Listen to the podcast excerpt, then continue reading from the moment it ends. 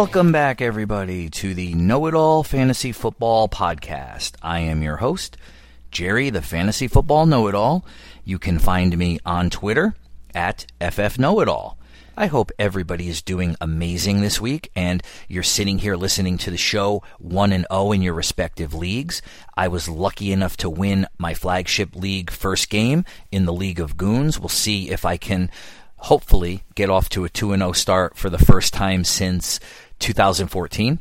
I'm usually 1-1 and then I take off from there, and I usually have a winning streak, and I make the playoffs, and I've done pretty well in that league. But I'm on a quest to win a second championship, so let's see if I can do that. I'll keep you posted. I did fall short by a couple of points in the Skull King Fantasy Writers League. It's an 18-team PPR league. That is a real tough and cutthroat league. I came within 4 points toward the end of winning that game. However, I will bounce back and we'll see how we do this week. I do want to mention that the Know It All Fantasy Football Podcast is a member of the Skull King Podcast Network. If you don't know what Skull King Sports is, you need to get out there and check it out. It is the newest and most up-and-coming sports site on the web. There we cover every sport, from NASCAR all the way on through to horse racing and the big four sports in basketball, baseball, football, of course, and NHL hockey. So make sure you guys check it out. You can find my stuff on there as well. I do cover the Steelers for Skull King Sports, so www.skullkingsports.com/Steelers, and you'll find my stuff there. So we're going to go ahead and cover injuries. We'll go through every single injury and where we are right now, and I'll let you know how I think the players will perform if they take the field, or if they're questionable, I'll let you know my thoughts on whether or not they will make their start. And then we'll hop over to each game, and I will break down starts and sits for every position in each matchup for Sunday and even Monday night. Before we get into that, though, I want to tell you guys about another podcast that I personally listen to. It's called The Morning Smoke CLT. Join my man G as he covers a variety of topics that are not only near and dear to his own heart, but that all of us can relate to in one way or another. You've heard me talk about this week in and week out. If you're like me, and you enjoy relaxing with a beverage and a fine cigar, a cigarette, or even a pipe, then the Morning Smoke CLT is for you. Trust me, friends, you will not want to miss it. You can find it on Apple Podcasts, Spotify, Stitcher, Google Play, or anywhere that fine podcast can be found. Once again, the name of the podcast is The Morning Smoke CLT. You can follow G on Instagram at The Morning Smoke Charlotte. So make sure you give it a listen, guys. You will not regret it. So we're going to hop right into injuries here, and we'll start at the top with Saints wide receiver Michael Thomas. Now, we looked at the stat line the other day, 3 for 17, and I said, wow, there's something going on there. Now, I had no idea at the time that there was an injury. They did not say that right away, but now that explains a lot. Reportedly, it is a high ankle sprain, and it was worse than they originally thought when they made the announcement earlier in the week. So now it looks like, although Thomas wants to play through this injury, it doesn't seem likely the Saints are going to let him do that, because they are contending for a Super Bowl. They want him back at full strength, and this could lead to him being out for the year, whereas they can go without him for the first couple of weeks. They are 1-0, so he's going to miss multiple weeks. We don't know how long that's going to be, but he hopes, and everybody hopes, his owners hope, of course, that he returns within a few weeks. Emmanuel Sanders and Jared Cook figure to be the main beneficiaries of that situation, but look for Tre'Quan Smith to be sneaky there as well. He could be a streaming option or a beat the waiver wire target if you can add him now, and he seems to be available in most leagues at the moment, so something to consider. We'll talk more about that when we get to the matchup. Le'Veon Bell has been placed on injured reserve by the Jets, and while placing a running back on injured reserve is never a good thing, especially with a hamstring injury. He is eligible to return in 3 weeks. So it's really not that surprising. As, you know, Adam Gase did say Monday that Bell could be out a couple of weeks. LaMichael Pirine is also nursing an ankle injury. Frank Gore and Josh Adams pretty much should dominate the touches out of the backfield here. Josh Adams is an interesting guy to stream this week, next week, and maybe possibly the next week after that. Frank Gore is not getting any younger, folks. And yeah, I guess he can still run, but he doesn't excite anybody. I think Josh Adams is going to have his share of carries and touches and opportunities. Granted, the Jets' offense is not all that good, so we'll have to really look at all of that and how it plays out. Certainly a streaming option here. Gore isn't a guy that you should be starting in any format. Sticking with the Jets, Denzel Mims, rookie wide receiver, also landed on injured reserve, also with a hamstring injury. It seems that hamstring injuries are the most prevalent. Now, they're common anyway, but with COVID limiting the workouts and the team-sponsored events and certainly the preseason, maybe that's a reason why it's happening more and more with these players.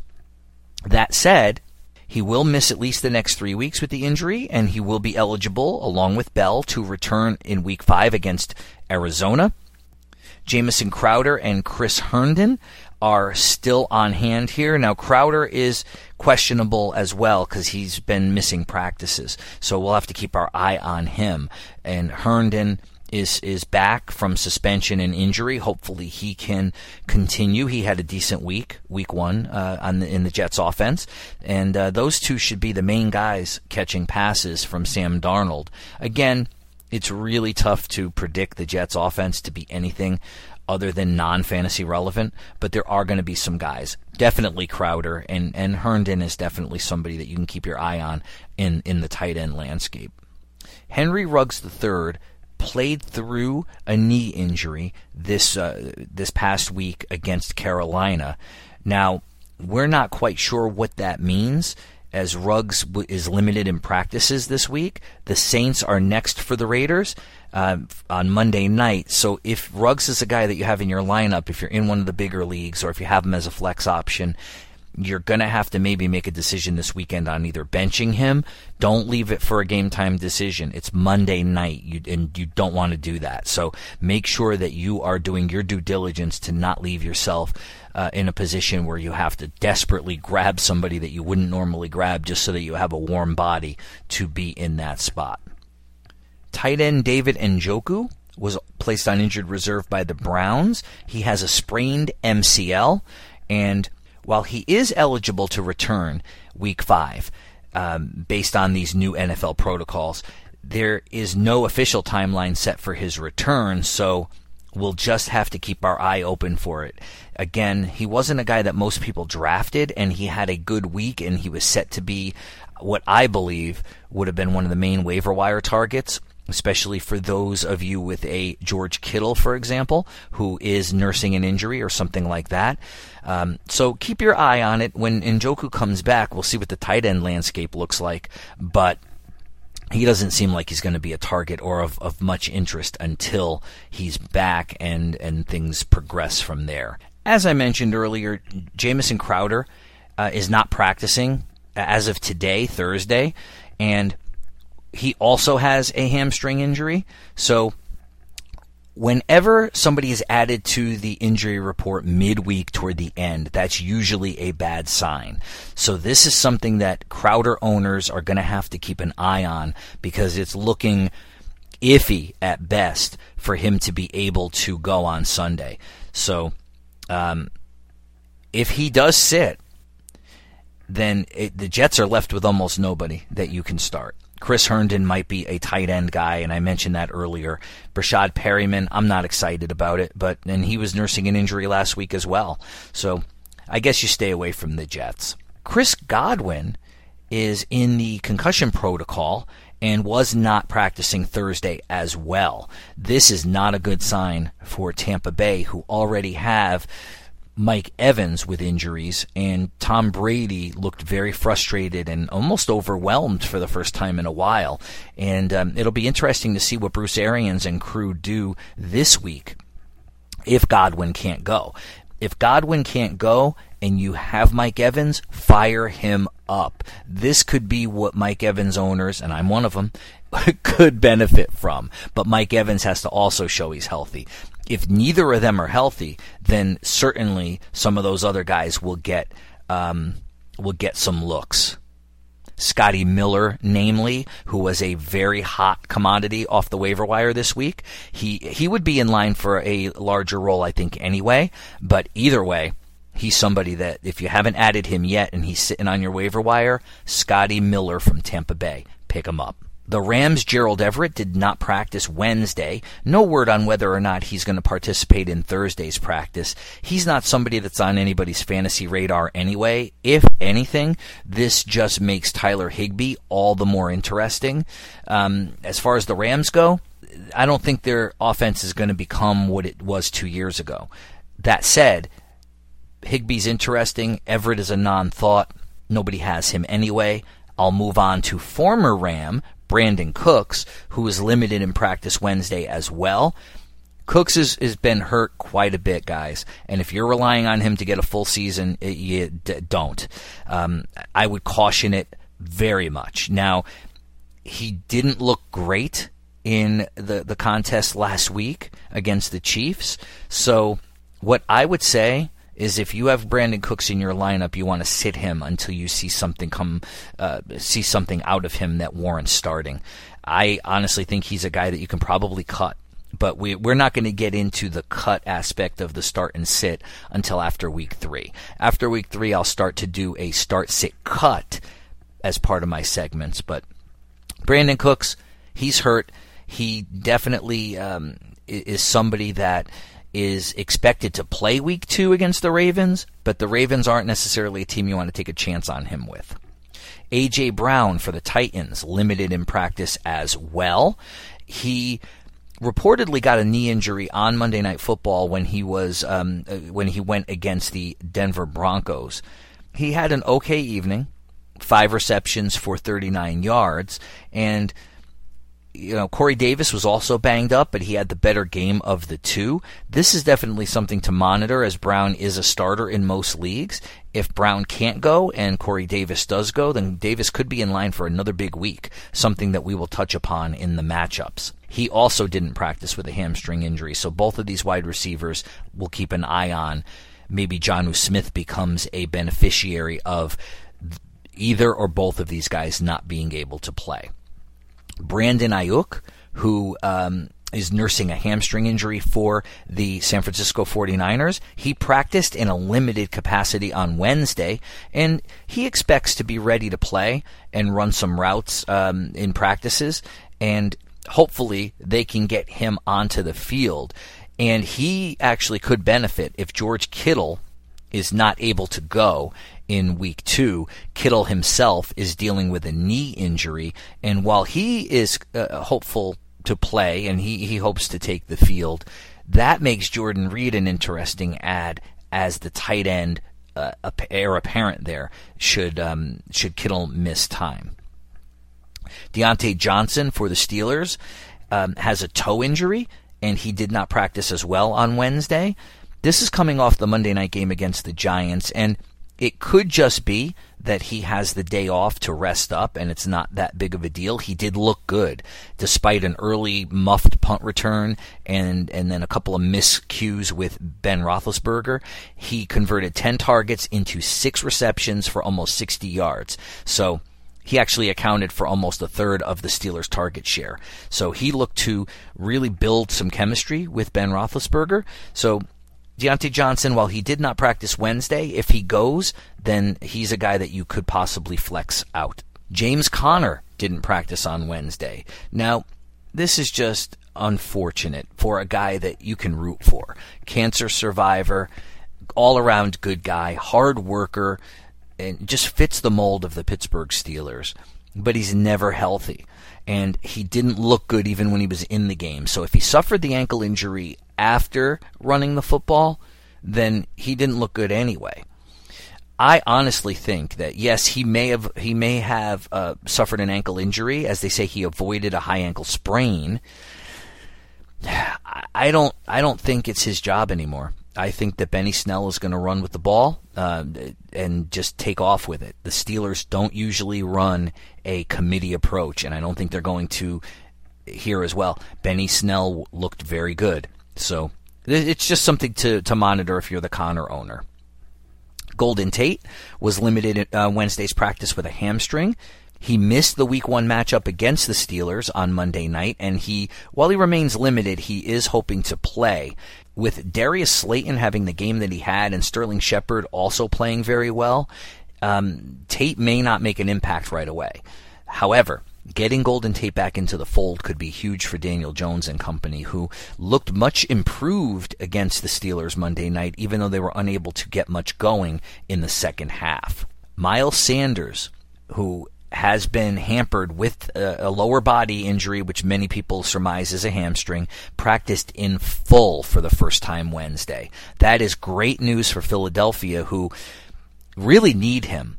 And I still caution everybody that he's not going to be a three-down back for you guys in Philadelphia. But if you have him and you drafted him and he plays, you're going to play him. Julio Jones was limited in practice on Wednesday.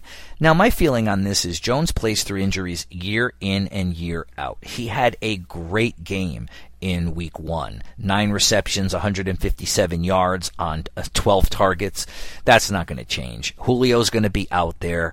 Julio will play. He may be limited in some capacity, but he's going to get his share of the targets. Devontae Parker for the Dolphins, limited in practice. He may or may not play, so we'll have to see how this all plays out. If he does not play, then Preston Williams should definitely be a full part of this offense and get some targets. And if you do have Parker on your team, just watch and see how the next 2 days play out. And if he gets the green light and plays, he's definitely startable, although I think he's more of a low-end wide receiver 2 or flex. George Kittle, as I mentioned earlier, I just want to give you an update on it. He did not practice Wednesday. He does expect to play, even though he's expressing optimism that he is going to play. It's a knee injury for an athletic tight end. This needs to be monitored. You drafted George Kittle early, so you expect him to play. You better have a backup option in place. If you do not, you're going to get burned. Go get yourself a tight end. If Chris Herndon is available, grab him. If Jordan Reed should not be rostered in any league, grab him.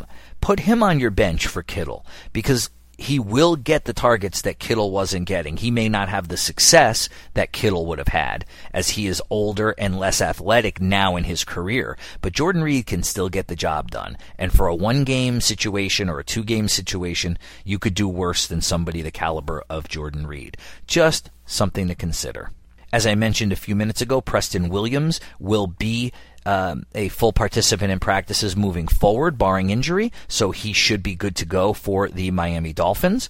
Juju Smith-Schuster did not practice Wednesday. That's something that both Steeler fans and his owners need to take note of. However, this is more a situation where they played Monday night and they're giving some guys a few extra days off ahead of Week 2.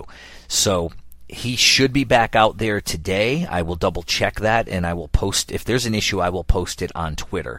But we'll keep an eye on the situation if he's not up there. But he should be practicing today. Justin Jackson is held out of practice. We mentioned that earlier in the week.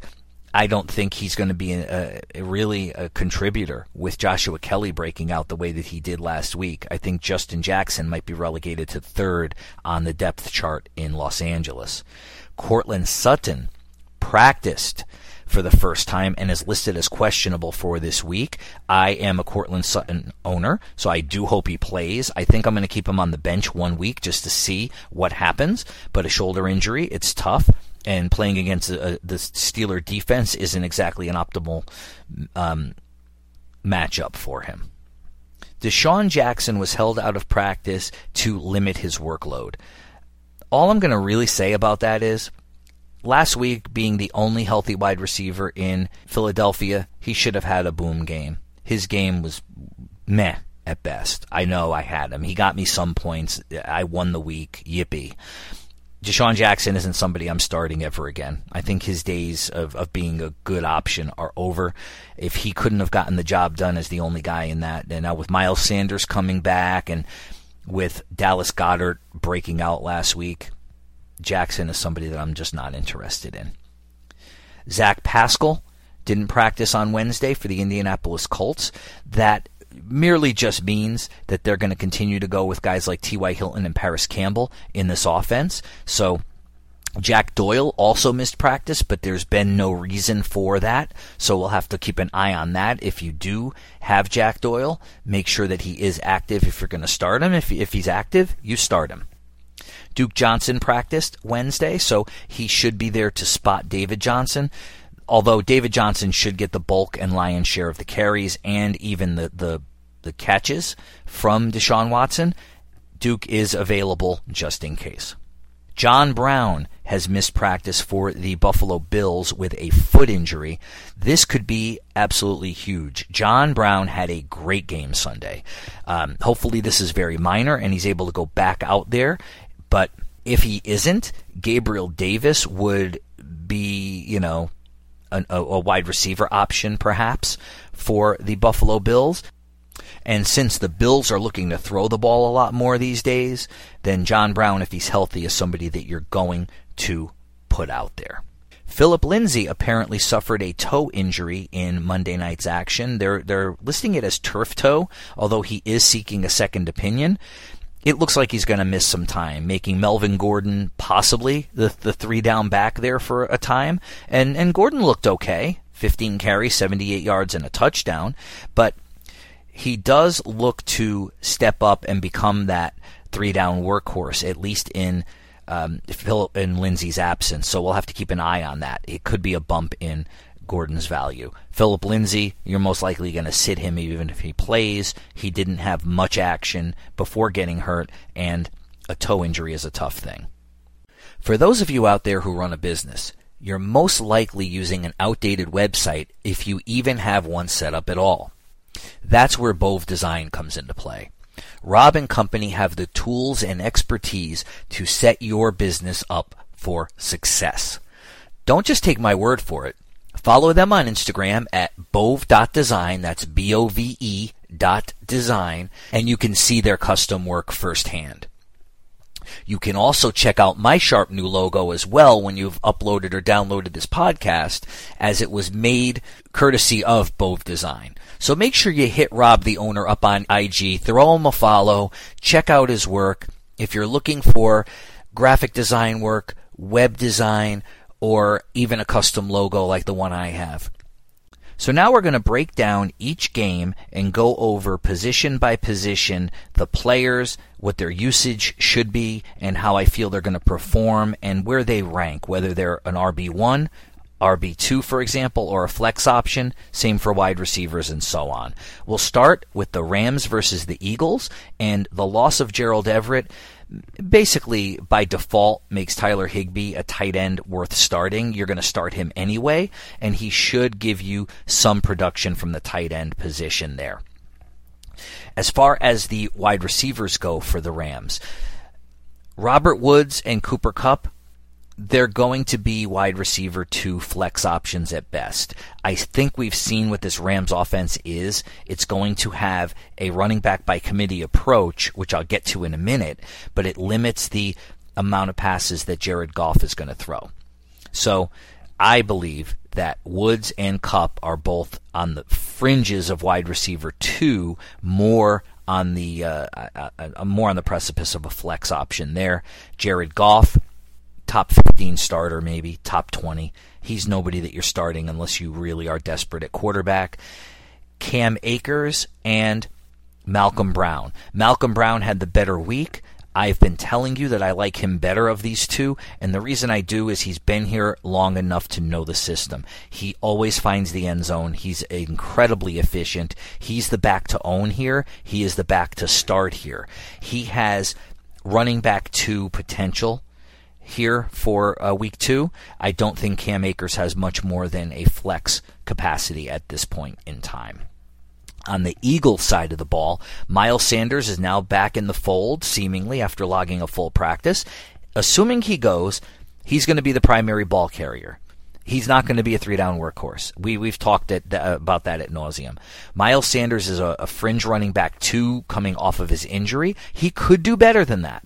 And if he's healthy, he's definitely a running back two. He's just not this workhorse running back superstar that everybody had him painted out to be. Miles Sanders is starting in your lineup if he's healthy, and you're going to put him in there in one of the two running back slots. You can still possibly start Boston Scott maybe as a flex option here, but that is something that you really need to consider before doing it. I feel more comfortable this week doing it than I do moving forward if Miles Sanders is in fact playing on a regular basis.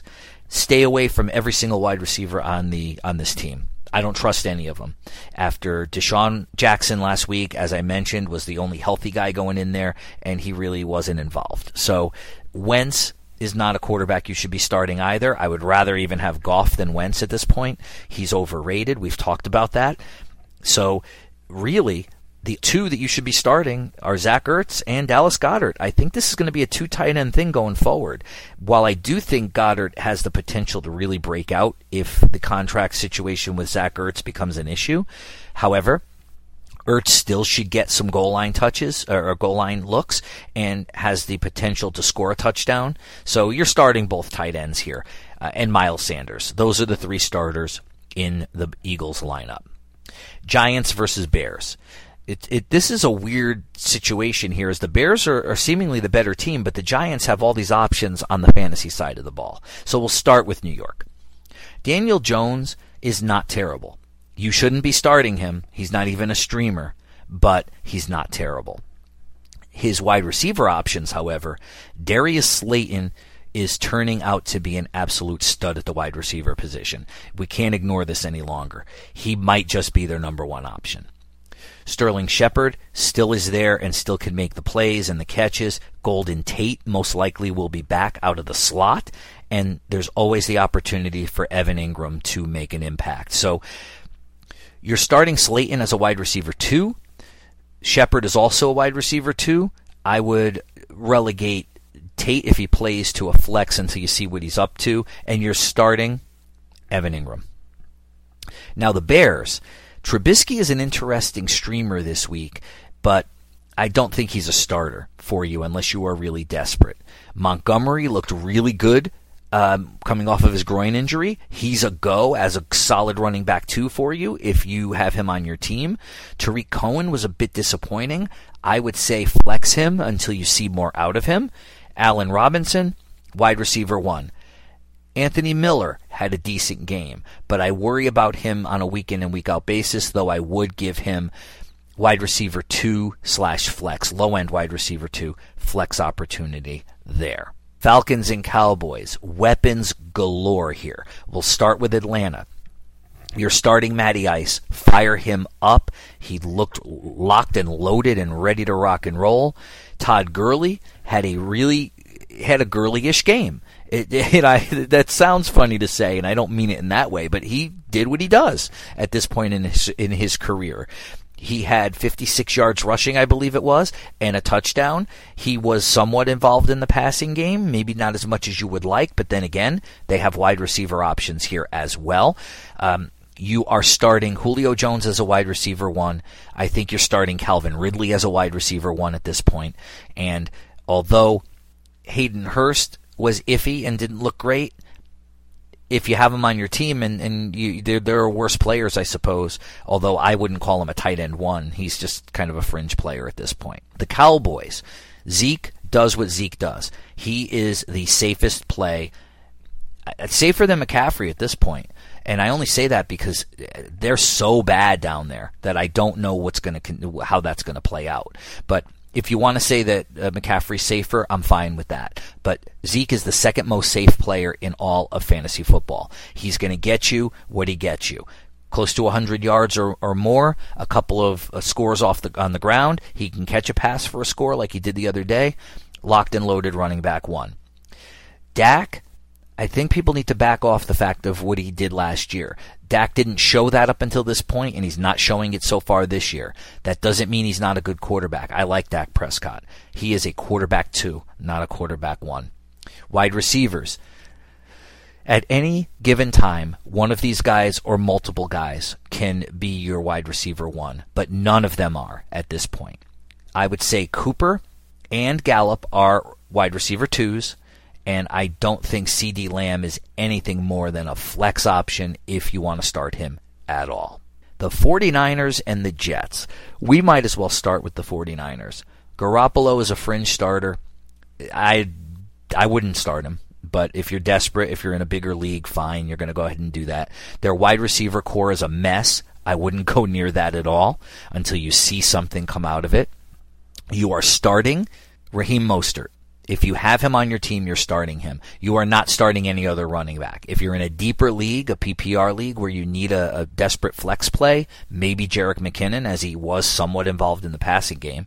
But you're starting Raheem Mostert as a solid running back too. George Kittle, if he plays, he's in, period.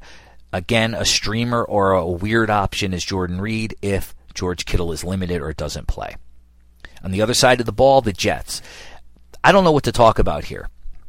If Crowder is healthy, you're starting him as a flex option or a wide receiver two, low-end wide receiver two. You're not starting Sam Darnold. You're not, hopefully, starting Frank Gore, although Frank Gore could very well be a streaming option if you're desperate, because he'll get you maybe 50 yards on the ground and possibly a score, so he could sneak in 10 points for you. But you could do so much better. There's upside there to be had. I would almost rather take Josh Adams, to be honest with you. I wouldn't want either of them, but Adams might be the guy I go with here. Chris Herndon is startable at tight end. No other wide receiver would I even touch. If Crowder's healthy, you put him in there. Otherwise, that's it.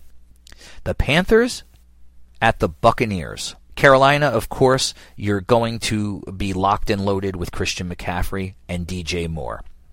Moore may not have had the game you wanted him to have, but those games will come. He's far too talented not to.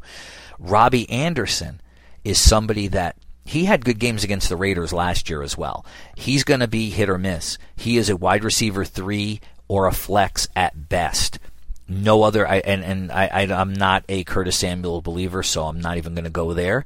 And Teddy Bridgewater, while I like the kid, he definitely plays really well. I don't think he's a fantasy option for you. The Buccaneers. At this point, we need to start talking about sitting Tom Brady. I know. Calm down, Brady fans. He had an okay game. He rushed for a touchdown. Is he going to do that every week? No. He looked frustrated and overwhelmed. He is not with Bill Belichick anymore. And I know this is going to kill Brady fans, but he was a product of the system. Look at Cam Newton. Cam Newton looked amazing last week. I'm not saying he's going to be the worst quarterback in the league, but I certainly think there are better fantasy options for you. You're sitting Gronk at this point. Let's be real, people. He is not the Gronk that you remember. I really don't. I think of the two here, you're going to be starting O.J. Howard over him. Howard is a tight end too, but you can start him because tight end is that type of landscape. And where things get interesting is the running back situation. Ronald Jones looked amazing. And if Fournette wasn't here, then Ronald Jones I'd be talking about inside the top 10. I don't know what they're going to do here. I hope they don't mess it up for Rojo. I really believed in this kid, and I am happy to see that he came into his own. And as much as I like Fournette as a talent, and I think this will be more of a 50-50 split, I'm hoping for Ronald Jones to be the guy. I think they're both running back two starters. Maybe Fournette is more of a flex until you see more from him. And wide receiver, of course, if they play, you're starting them, both Godwin and Evans. However, there is the possibility that both of them sit here. And as I mentioned earlier, there are other players on this team that could very well benefit from either of them missing time. The Lions at the Packers. Now, Kenny Golladay was a no-go at practice on Wednesday for Detroit, so that is something that we really have to keep an eye on. I did not mention that in the in the injuries part, because I wanted to touch more on it here, and that is because that it makes Detroit operates so much differently. Marvin Jones will become the main beneficiary here. So if you have Marvin Jones, he is a borderline wide receiver one without Kenny Golladay in the lineup. I don't know if I trust any of the other running backs here that played in the game for the Lions. I do think that T.J. Hockenson is going to benefit from this a little bit as well. So you have Hockenson and Marvin Jones, tight end one, wide receiver, fringe wide receiver one, high end wide receiver two. Running backs, Adrian Peterson looked fantastic. He's going to be your first and second down back. I don't think that's going to be even an issue. It depends on Matt Patricia and how he feels about DeAndre Swift costing his team the game, which in effect is what happened. If there's punishments, like there usually is, somebody coming from the Bill Belichick coaching tree, I expect there to be something. Maybe it's Kerryon Johnson operating out of the passing game. I don't know. But low-end running back two, high-end flex, Peterson all day. The Packers, you're starting Aaron Rodgers after that performance. You absolutely have to. He is a quarterback one, top five option this week against the Lions, who I don't believe are very good defensively, so we'll have to see how that plays out. You're starting Aaron Jones. As much as I don't like the three-headed monster that's developing there, he is low-end running back two, high-end flex. Certainly you're starting him. Wide receivers, Davante Adams, what can you say? Top wide receiver in the game. He has the potential to finish as the number one overall this year, locked and loaded and ready to go. You can definitely start both Allen Lazard and MVS as a low-end wide receiver two or a flex option. They should get enough volume and the chance to score a touchdown to make them fantasy relevant. The Bills and the Dolphins. I mentioned John Brown and his foot injury. If he plays, he's a wide receiver two for sure with the way that Josh Allen is throwing the football. Stephon Diggs, absolutely wide receiver one potential. Throw him in there, especially if Brown isn't there. I think that helps Diggs a lot. Running game, I really don't know what to make here. I really think it's going to be a split right down the middle between Moss and Singletary. If you're in a PPR format, Singletary is your better option, but Zach Moss is going to get the goal line work. It is a split here, especially with Josh Allen running the football in. Allen, quarterback one. Both of these running backs are flexes at best. John Brown, if he plays, wide receiver two. Stephon Diggs, if John Brown plays, wide receiver two. If not, then you're looking at wide receiver one for Stephon Diggs. On Miami's side of the ball, Devontae Parker, if he plays, flex option until you see if he's 100% healthy. I say Preston Williams, wide receiver two or flex. Now, what's interesting here is not so much the Devontae Parker aspect of it, but what this does for Mike Gesicki. Mike Gesicki was somebody that we were kind of high on coming into the season as a dark horse candidate in the tight end landscape. And he didn't have a great week, but I think he sees an uptick here, even if Parker plays. But if Parker doesn't play, Gesicki is a starter in a weak tight end landscape. Preston Williams, low-end wide receiver two. These running backs, you're staying away from all three of them. You just are, period. The Broncos at the Steelers, with Philip Lindsay out, you're firing up Melvin Gordon as a low-end running back one.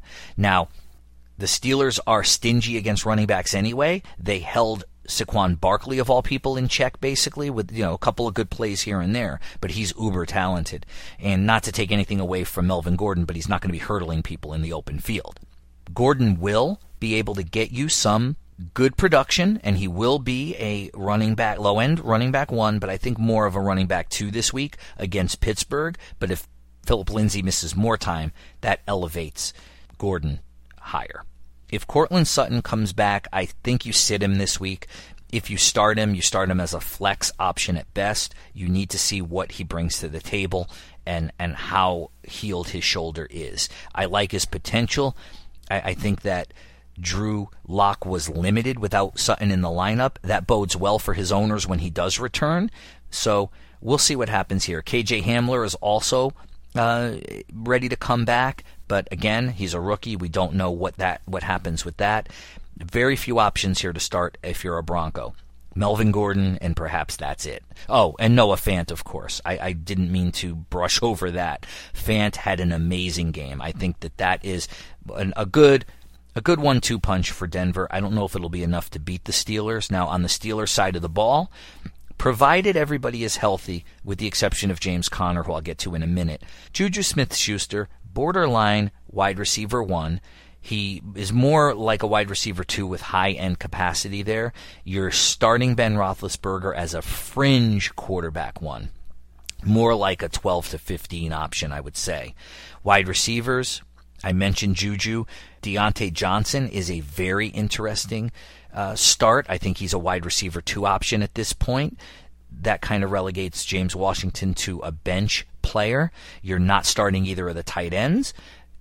Moving to running back, healthy or not, I would not start James Conner. I don't think it's his job anymore. Benny Snell is the guy here now. Those of you who have either of them or both of them, make your adjustments accordingly. Snell looked good last year. He looked amazing on Monday night. I think that, he didn't score. If he had scored a touchdown, then we'd be talking about him as definitely a start of the week. I think moving forward, it's his backfield, and the Steelers always like to rely on that one back. So Benny Snell is the guy here. I say borderline running back 1 for Benny Snell. The Vikings and the Colts. The Vikings had an interesting situation here. They were forced to throw the ball more than they would have liked, and there was a 65-35 split between Dalvin Cook and Alexander Mattison. They both had the same amount of rushing yards. However, Cook did get the touchdowns there for the Vikings. Dalvin Cook is fire. You fire him up as a running back 1, period. Madison is not anything more than a speculative play, a bench player. Wide receivers, Adam Thielen, fire him up. He's really the only game in town as far as what Kirk Cousins is going to throw to. He is a wide receiver 1. I'm not starting any of the rest of those guys. I'm not starting either tight end in Minnesota, and I'm not starting Kirk Cousins. So there you have it for that. On the Colts side of the ball, Rivers is a really good streamer this week, as the Viking secondary looked putrid last week. So if that's the case and they're really that bad, then Rivers should have a good week this week. Quarterback 2, maybe quarterback 3, but even so, he could actually have a really, really good week. That is good news for T.Y. Hilton and Paris Campbell, in my opinion, so fire those guys up as well. If Jack Doyle plays, then he's a startable tight end. The running back situation, you're starting both Jonathan Taylor and Nyheim Hines. It's going to be a 1-2 punch, much like what they have in Chicago with David Montgomery and Tariq Cohen, and like they've had in other places. So you're definitely going to see this. So either one of those guys you can start.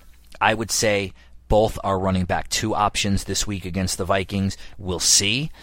Maybe Nyheim Hines is more of a flex play. I am playing him as a running back 2, but I'm kind of forced into that position. So we'll see how that all plays out.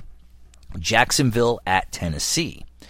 The Jags, well, Gardner Minshew looked amazing this week against the Colts defense. Is the Colts defense really that bad, or is Gardner Minshew that good? It's somewhere in the middle. Minshew is a good streamer. He could be a fringe starter for you. I wouldn't start Robinson or anybody else on this as a Jaguar rusher, quite honestly. Robinson's going to get the bulk of it, with the other 2 not really participating at this point in time. But I'm worried against the Titans, So I would say, all right, if you're looking at it from the standpoint of where they rank, James Robinson is a running back 2 option for you if you have him. You're starting him certainly, but it's whether you flex him or put him in the running back 2. Wide receivers, Keelan Cole is a fringe starter for you, wide receiver 3 or a flex. You are starting DJ Chark regardless. Fringe wide receiver 1, I would say upside wide receiver 2. But those are your Jacksonville Jaguars. I wouldn't start anybody else. On the Titans side of the ball, you're starting Derrick Henry as a running back one. Boom, that is done. Then you look at the rest of the team. You have to look at injuries, right? Corey Davis coming off of that big game, making a statement there. If he's ready to go, you're going to build on that and start him. If A.J. Brown is ready to go, you're starting him as well. Jonnu Smith looked okay. So if you have him on your team and he's your only tight end, you can start him. If you have other options, I might go that route until you see something more. Tannehill looked good as well, although he is nothing more than a streaming option for you. The Washington football team and the Arizona Cardinals. We saw Peyton Barber become the lead rusher for Washington, and while he's not very good, he seems to be the guy they're going to rely on, especially at the goal line. Fringe running back 2, running back 3, or a flex. But he's startable for sure. You can also start Antonio Gibson, as he is going to be somewhat involved in the passing game, but he is more of a flex option at best now. I don't know what they're planning to do with Bryce Love. I hope they bring him aboard at some point. You're not starting Haskins, certainly, and you're going with Terry McLaurin because he is a good option there, and, you know, Steve Sims might be an okay option to start in a deeper league at flex, as he does get a few targets there. And Logan Thomas is an interesting addition at tight end. Former college quarterback, very athletic. Again, another addition. Somebody might want to grab him who has George Kittle, for example. So Washington doesn't have a lot of players there. McLaurin, wide receiver 2, and Barber, running back 3, flex. The Cardinals, Kyler Murray, fired up and ready as a top 5 option at quarterback. I'm telling you guys, he's breaking out this year. Obviously, Nuke is ready to go as well. DeAndre Hopkins, he had one of his usual DeAndre Hopkins games. Wide receiver 1, top 5 potential. Bam. Christian Kirk was kind of quiet, but with Nuke in the fold, we knew that might happen. Larry Fitzgerald, fringe starter in a flex role at best in that wide receiver core. Kenyon Drake was fine. He wasn't as good as I thought he was going to be, or that I had hoped. And those who drafted him early, they might be a little worried, as Chase Edmonds did get some play here. Kenyon Drake is he's an okay running back 2 or running back 3 option, more of a flex play. And Chase Edmonds at this point is a flex play, guys. He seems to be involved somewhat in this passing game. So we'll have to look and see how they play this out, really. But again, it worries me as a Kenyon Drake truther, but we'll have to see. We'll have to look at this and see how it plays out. The Chiefs and the Chargers could be poised for a shootout. Now, I don't know how that's going to affect Tyrod Taylor, but we'll start on the Chiefs side of the ball. You're starting Mahomes. You're starting Travis Kelce. You're starting Tyreek Hill. Now, I want to talk about Sammy Watkins. He did the same thing last year, guys. He had an amazing Week 1 performance, and then he fell off the planet. I don't know if that's going to happen again. You're obviously, if you have him, you're starting him. You're going with the hot hand. This could be something that they've decided they're going to do in Kansas City. But I caution you, if you're benching somebody that you know is good in place of him, try to find a way to fit them both into your lineup. I think he's more of a flex than a wide receiver 1. Just saying.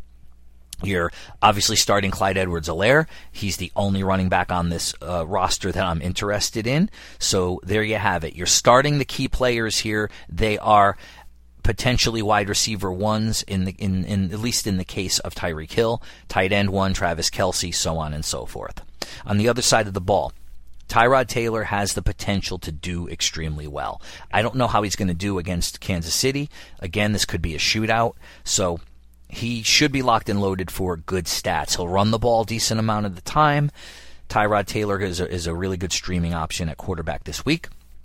Then we look at the running game for the Chargers. We saw last week that Austin Eckler is not going to be the workhorse back. I tried to explain that to everybody back when we were doing drafts. Hopefully you listened, because even though Justin Jackson got hurt, Joshua Kelly came in and did what Justin Jackson could have done. Now we're sitting here looking at a situation where it's going to be Austin Eckler and somebody else. Both of them are running back twos at this point. Maybe Joshua Kelly's more of a flex until you see him do it more. Mike Williams, wide receiver 2 for sure. But I think that, honestly, I think Keenan Allen is more of a wide receiver 2 or 3 and possibly a flex in this offense. Hunter Henry, you're starting him as your tight end. So that wraps up the Chiefs and Chargers game, and we'll go ahead and move on to the Ravens and Texans. Baltimore coming off that big win against Cleveland, you're starting Lamar Jackson. That's laughable to even think about it. The running back situation, though, is very, very interesting. Almost disturbing if you're a Mark Ingram owner. Ingram with 29 rushing yards on 10 carries. It's also disturbing that J.K. Dobbins is the one that got the 2 touchdowns. I don't think Dobbins is going to get touchdowns on a weekly basis like that, but I also don't think that Ingram is going to only get 29 yards each week. I don't think either of these guys are startable every week. I guess as a flex option if you've drafted them, but guys, go out and get somebody else that you might that could do better for you, seriously. I really don't think that these guys are going to be viable options for you every single week. Obviously, you're going to start Hollywood Brown if you have wide receivers on your team. He is athletic and he gets the job done. You're also going to be starting Mark Andrews as he is an athletic tight end who it plays a big part in John Harbaugh's offense there in Baltimore. On the Texans side of the ball, Deshaun Watson has a very iffy situation as he has an often injured number one, and I use that in quotes, wide receiver in Brandon Cooks, and Will Fuller, who had a good game for Houston. I think Fuller is the guy that you start here as a fringe wide receiver 1, high-end wide receiver 2. You stay off of Cooks. Randall Cobb doesn't figure into the mix here. David Johnson is a borderline running back 1. Guys, he's back. He's never left, really. It's just a matter of a couple of injuries and a misfortunate situation where he was benched. I think David Johnson is locked and loaded as a low-end running back 1, high-end running back 2 for Houston. Deshaun Watson, you're starting him because any given week he can light it up. He may have to against this Ravens team, who will most likely score a lot of points. So this will be a fun game to watch. The Patriots and Seahawks, another situation where you have a high-powered offense coming in there and a restructured team. You have the Patriots with Cam Newton, who rushed 15 times last week. So Newton is absolutely a fringe top 12 quarterback. The rest of the Patriots I am concerned about. So I will honestly tell you that I'm not comfortable starting any other Patriot with the possible exception of Julian Edelman. The Seattle Seahawks, you're clearly starting Russell Wilson. He was the number 1 quarterback last week. Hopefully that he continues to throw the ball. If he continues to throw the football like that, I've said it time and time again, he is going to finish parallel with or better than Patrick Mahomes. You're starting Chris Carson. Yes, there's reason to worry about Carlos Hyde and his usage there, but all in all, Chris Carson did catch 2 touchdown passes. He's involved in the game. He's fine. I'm not going to downgrade him at all. Carlos Hyde might be a good streaming option for you, or somebody who you can possibly put in there as a flex. Wide receivers, I think that you're fine with Lockett and Metcalf here, and tight end. Certainly take a flyer on Olsen if he's available in your league. I think he's still got something in the tank, and they're going to use him there in Seattle. We will finish things up with the Saints and the Raiders, Monday Night Football. Michael Thomas, we know, is out, so look for a huge boost, in my opinion, for Emmanuel Sanders. Sanders owners can start him as a wide receiver 1 with no issue here against the Raider defense. Tre'Quan Smith may be somebody you could start as a flex option as well. We'll have to see on that. This elevates Jared Cook to must-start status, I believe, as well as the tight end for the Saints. Now, Breeze has shown that he's kind of not throwing it downfield as much. Now, I don't know how much of that had to do with Thomas's injury, but he's also older, Breeze. So you're going to see a lot of passes going to none other than Alvin Kamara. Kamara benefits a lot from this too, and nobody's talking about that. Alvin Kamara is locked and loaded as potentially the number one running back this week in fantasy. So when I do my rankings, I may just rank it that way because I really see that coming. So anyway, you're going to play Kamara as a running back one. There's no question about that. I say you play Emmanuel Sanders as a running back one as well. Breeze is a fringe starter at best. I hate to say it, but it's true. If you have him, you can start him. I'm benching him and putting Roethlisberger in. I'll probably get burned. We'll see. But we'll see how that does for me. Latavius Murray, as always, is a flex option for you as he may get some goal line touches. On the Raiders side of the ball, you're starting Josh Jacobs as a locked and loaded running back one. I don't know what you're doing with the wide receivers. I do think that there is some potential there, but you're not starting any of them as anything more than a flex at this moment. Darren Waller, you're starting him as their tight end. No questions asked there. And Derek Carr, while the potential is there, he is nothing more than a streamer at least this one more week. So there you have it. That is a breakdown of every single game other than the Thursday game and how I think each team is going to play and utilize their players and where the players should fit in there for you.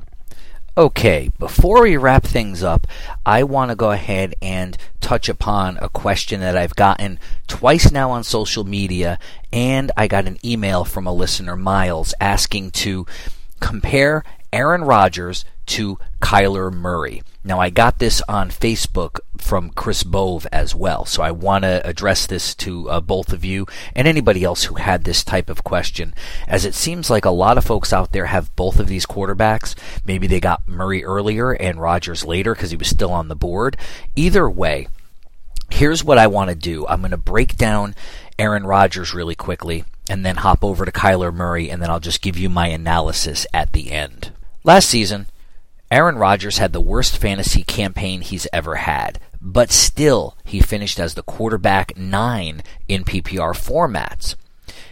He also managed to remain a viable QB option for your team, averaging 17.4 fantasy points per game. Now, before the draft back in April, there was a lot of speculation whether or not he was finished. Were his skills diminishing?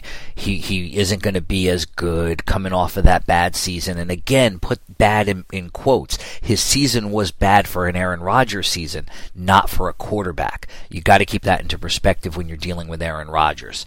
Now, to all of that, whether he's washed up or whether you should draft him, this is what I'll tell you. 17.4 fantasy points per game is perfectly fine for any quarterback that's going to lead you to a championship. You don't need more than that. It's great to have the Lamar Jackson breakouts or the Pat Mahomes throwing 5 touchdowns a game. That's awesome. It's not a reality for most people. 2 seasons ago, I won a championship with Blake Bortles on my team. Wrap your head around that. Blake bleeping Bortles. Okay, so 17.4 fantasy points per game, you are fine. Aaron Rodgers is not going to tank your fantasy team. This season, he was drafted in the 13th round in many drafts. If he manages 17 fantasy points per game at a 13th round draft position, you, my friends, have got yourself a steal. Week 1 this year, he put up 364 passing yards and 4 touchdowns. He finished second on the week, only behind Russell Wilson, with 30 fantasy points. He's not going to do that every week. He's going to have some weeks where he's got 250, 1 touchdown, an interception maybe, and whatever. You're going to have your week 1s of the world and your last year's game against the Chargers, where he put up, I think, 9 fantasy points. Now let's talk about Kyler Murray really quickly. He started off last year slow and then kicked it into gear using his feet to garner a lot of those points. Rushing quarterbacks are worth more because rushing yards are worth more than passing yards. It's easier to accumulate those. He finished right above Rodgers. They finished 8 and 9 last year in 2019. He averaged 17.8 fantasy points per game, so basically they were the same quarterback over a 16-game stretch last year, and he came at such a discount, Murray did. Nobody even drafted him, and those who did got him at the end of the drafts. A lot of people picked him up off of waivers. This year, however, Murray's coming at more of a premium. He is more expensive than Aaron Rodgers, so you're going to look to him to have to, he's going to have to get more points over a 16-game stretch and distance himself from Rodgers, actually. Murray, in his first week, 230 passing yards, 1 touchdown. However, he did have 91 rushing yards and a touchdown on the ground. And he came within inches of a second touchdown in the air, which would have catapulted him to number 2 behind Russell Wilson. So Murray doesn't have to put up 4 touchdowns every week in the air to put up points because he does it with his feet. I think that both guys here have top 12 potential for the year. However, Murray has the upside to be a top 5, if not a top 3 option this year, while Rodgers might struggle to stay within the top 10, and he may not even finish at number 9 like he did last year, even with the start that he had. So there you have it. That is my analysis. Both are fine to start. I think Kyler Murray is the guy you want in there for the long haul. But if you have both of them, no need to drop them unless you have to. So thank you to Chris for reaching out, and thank you to Miles for dropping the line. I appreciate it. Anybody who wants me to read an email or read a question on the podcast, I will do so. Hit me up on Twitter at FFKnowItAll or shoot me an email at knowitallfantasyfootball@gmail.com. Thank you so much for listening, everybody. I appreciate it all, and make sure you guys keep doing everything that you can to dominate your fantasy leagues. Never will forget the day when your angel flew away.